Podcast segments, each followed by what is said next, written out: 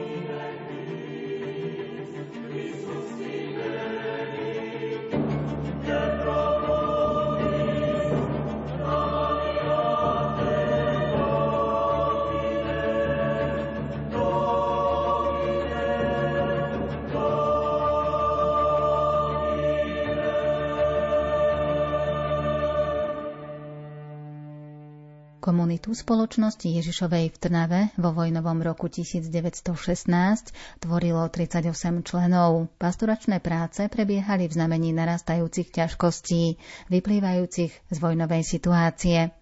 V roku 1917 boli na fronte traja bratia a štyria novici. Povolávací rozkaz za plných kurátov dostali aj pátri Vendelin Javorka, Rudolf Mikuš a Juraj Hanška. V Bratislave po preložení filozofického učilišťa do Innsbrucku v roku 1911 zostalo 8 pátrov pre pastoračné práce a 8 rehoľných bratov. Zámer zriadiť v Bratislave vlastné teologické učilište uhorskej provincie narušila a napokon celkom zmarila Prvá svetová vojna. Mladší členovia Rehole boli povolaní do vojenskej služby. Prvá svetová vojna poznačila aj jezuitskú komunitu, pretože mnohí museli aj narukovať ako vojaci. Medzi nimi pater Javorka, pater Ajzele, pater Mikuš. Rakúsko-uhorská monarchia sa po skončení Prvej svetovej vojny rozpadla. Na jej troskách vznikli nové štátne útvary. Rakúsko, Maďarsko, Československo a kráľovstvo Srbov, Chorvátov a Slovincov. Trvalo bezmála dva roky, kým sa v strednej Európe politická situácia stabilizovala definitívnym určením hraníc nových štátov a prijatím mierových zmluv.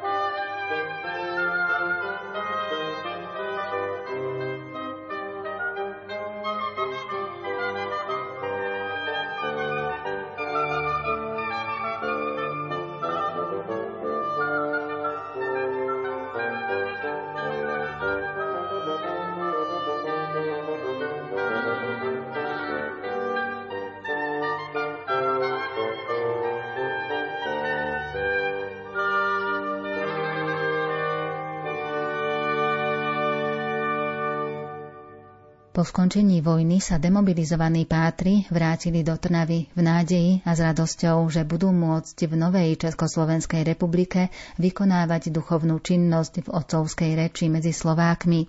Členovia Trnavského domu spoločnosti Ježišovej prechádzali do novej situácie, do novoutvorenej Československej provincie v roku 1919.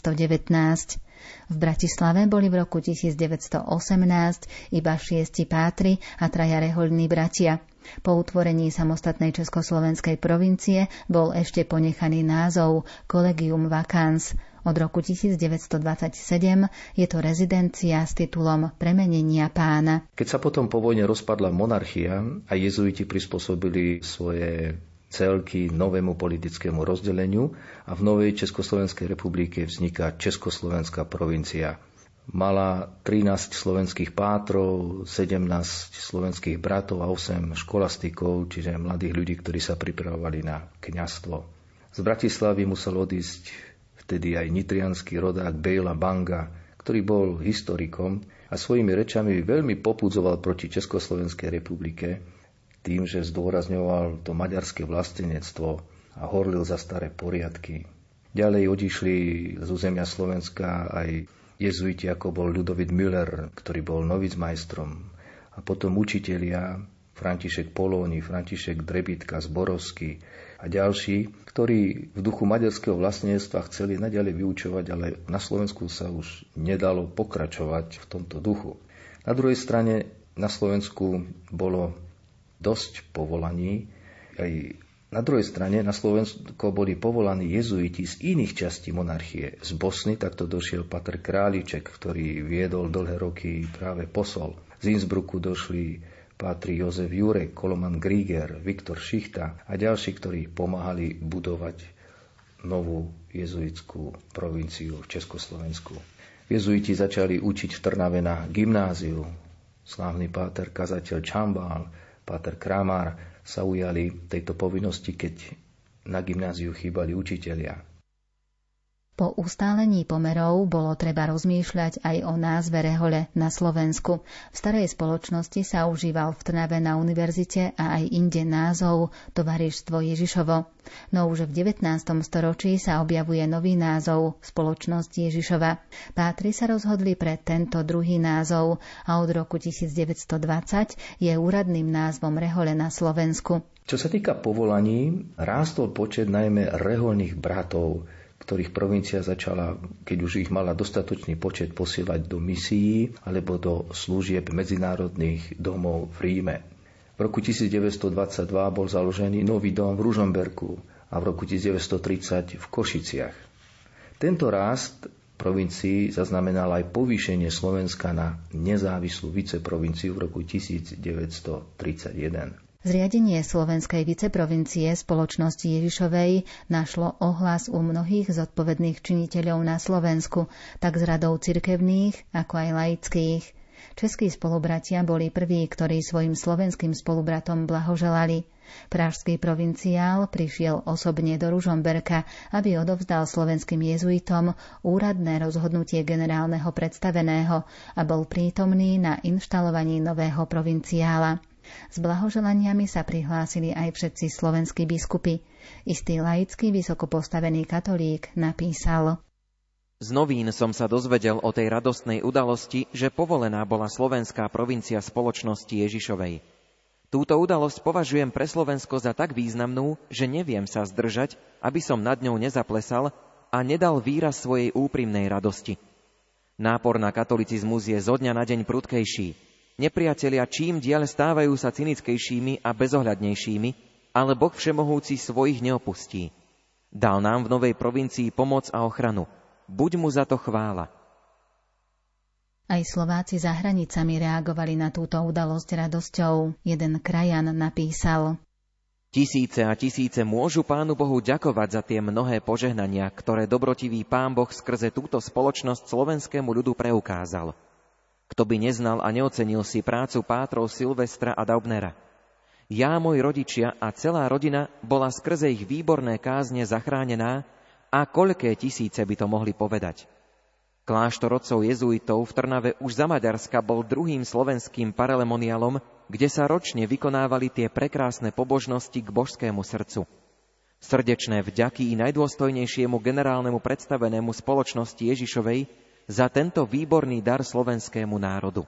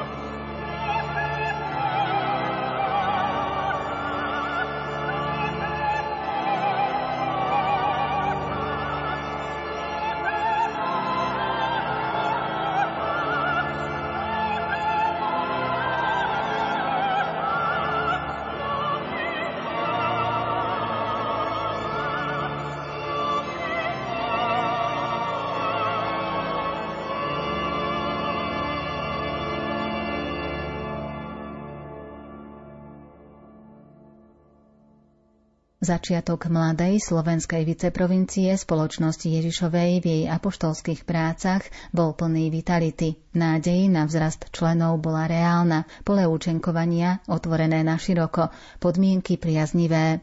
To všetko podnietilo generálneho predstaveného Rehole k tomu, že 23. augusta 1938 vyhlásil slovenskú viceprovinciu jezuitov za samostatnú.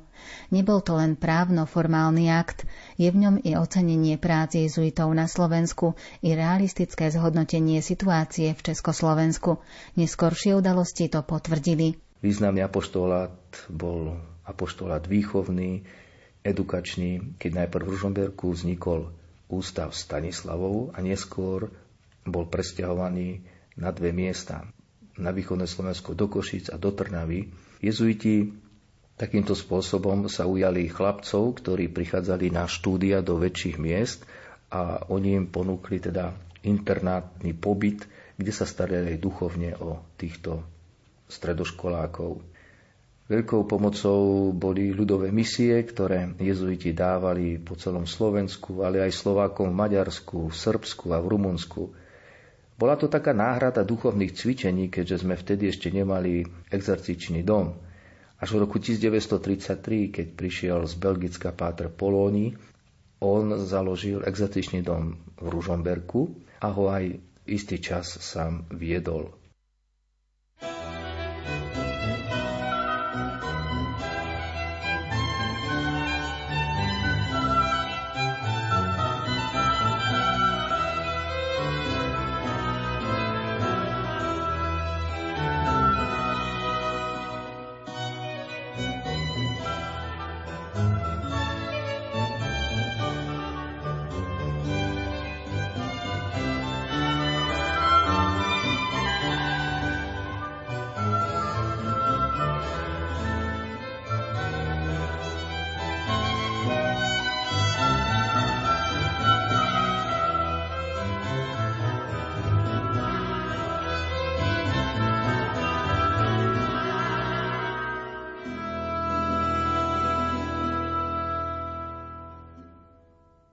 V roku 1940 jezuiti na Slovensku dôstojne oslávili 400-ročné jubileum založenia spoločnosti Ježišovej slávnostnými bohoslužbami a akadémiami.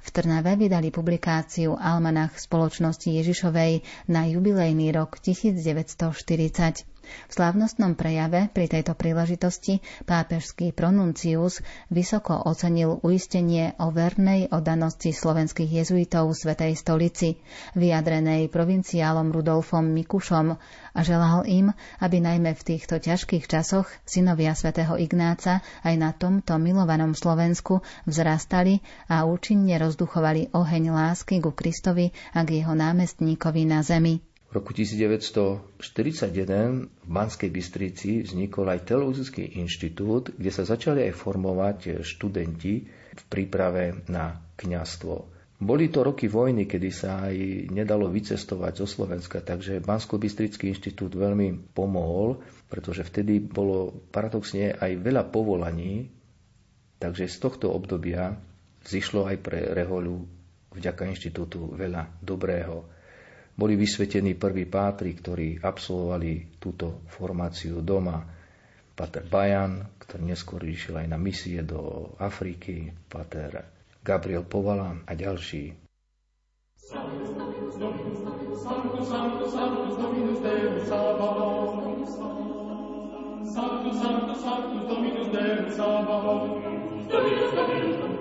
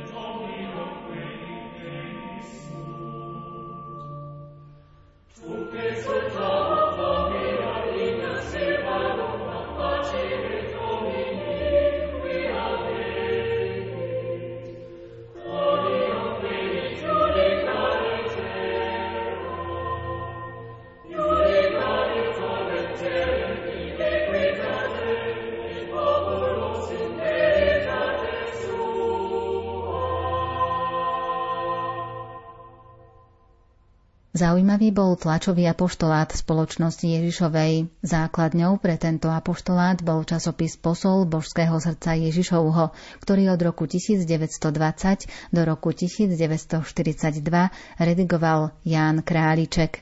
V medzivojnom období vychádzal časopis Posol, vychádzal časopis Marianská kongregácia a vychádzal časopis Prézes práve pre ľudí, ktoré tieto kongregácie viedli po celom Slovensku. Po druhej svetovej vojne prichádzajú prvé obmedzenia, predovšetkým najmä v roku 1949. Prvé obmedzenia sa týkali tlačového apoštolátu a neskôr aj kňazi začali byť šikanovaní za čítanie pastierského listu, v ktorom biskupy poprvýkrát použili slovo prenasledovanie. A z jezuitov boli zatknutí pátri Bugan a pátr Ferančík za ostré kázne, ktoré proti rodiacemu komunistickému režimu aj adresovali. Thank.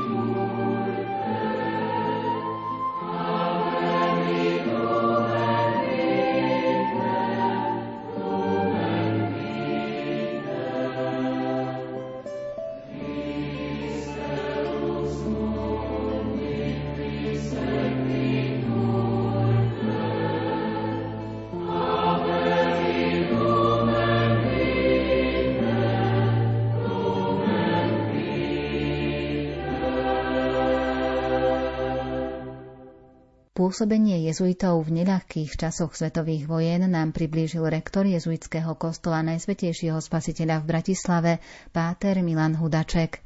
50. roky minulého storočia priniesli ďalšie ťažké obdobie, na ktoré upriamime vašu pozornosť na budúce. Za pozornosť vám ďakujú Diana Rauchová, Ondrej Rosík, Marek Grimovci a Andrea Čelková.